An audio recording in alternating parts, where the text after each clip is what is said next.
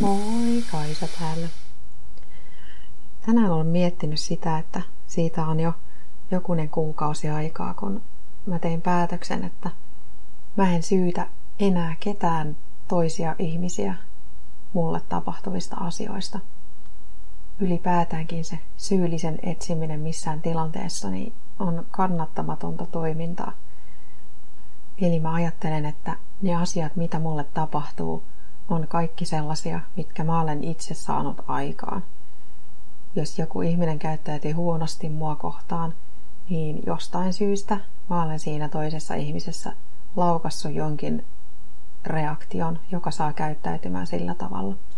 Tämä ei tarkoita sitä, että mä yritän ymmärtää kaikkia ihmisiä, vaan mä vaan päätin, että koska mä olen se, mitä mä voin muuttaa, toisia ihmisiä en voi, niin mun kannattaa lähteä siitä ajatuksesta, että mä mietin, miten mä voisin toimia toisin, tai haluaisinko mä jossain tilanteessa toimia toisin. Toisko joku toinen toimintatapa mulle itselleni, mua itseäni kohtaan paremmat tulokset vastaavassa tilanteessa jatkossa. Ja joo, kyllä mun menneisyydessä on ihmisiä, joista mä ajattelin, että ne on kohdellut mua väärin eri, eri asiayhteyksissä, eri yhteyksissä. Mutta mä päätin, että mulle ei ole mitään hyötyä siitä, että mä syytän niitä toisia ihmisiä niiden ihmisten käytöksestä. Ja että kun mua on satutettu erilaisilla tavoilla, niin mun pitää vain saada kiinni siitä, mitä kaikkia tunteita siihen tilanteeseen liittyy. Liittyykö siihen häpeää, vihaa, surua, syyllisyyttä. Ja käsitellä ne tunteet, päästään niistä irti ja siinä vaiheessa voi antaa anteeksi sille ihmiselle, joka mua on satuttanut. Koska ei ole mitään mieltä, että mä kannan niitä taakkoja omilla hartioilla. Sellaisia taakkoja, jotka ei ole mun omia, vaan jonkun toisen ihmisen. Ja tietenkään asia ei ole niin yksinkertainen, miltä se ehkä kuulostaa, että voi vaan päättää toimia tällä tavalla. Kyllä se vaatii töitä. Vaatii töitä oman itsen kanssa.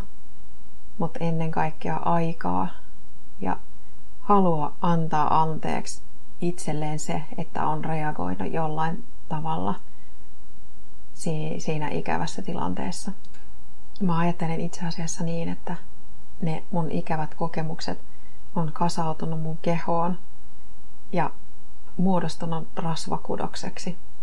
Eli se, että mä päästän irti, tarkoittaa käytännössä sitä, että myös rasva sulaa mun kehossa. Se voi olla, että asia ei ihan suoraviivaisesti ole näin, mutta sellainen käsitys mulla on tullut, että, että toisten taakkojen kantaminen niin on sellainen juttu. Kyllä ne taakat johonkin sinne kehoon merkkautuu. Ja toi ajatteluhan tarkoittaa sitä, että mä päätin, että mä en ole enää uhri. Mä en ole olosuhteiden uhri, enkä kenenkään ihmisen uhri. Ja omalla toiminnallani mä pystyn saamaan aikaan sen, että niitä tilanteita, missä mä olen aikaisemmin tuntenut itseni uhriksi, ei enää tule. Vaikka se tilanne olisi sama, samantyyppinen kuin joskus aikaisemmin, niin mä en ajattele olevani uhri, vaan mä ajattelen olevani toimiva yksikkö, joka pystyy toipumaan siitä tilanteesta, päästämään irti ja sitä kautta tuntemaan olonsa kevyemmäksi ja enemmän omaksi itsekseen, tietoisemmaksi siitä, että mihin suuntaan on menossa. Kiitos kun kuuntelit. Toivottavasti sait tästä oivalluksia.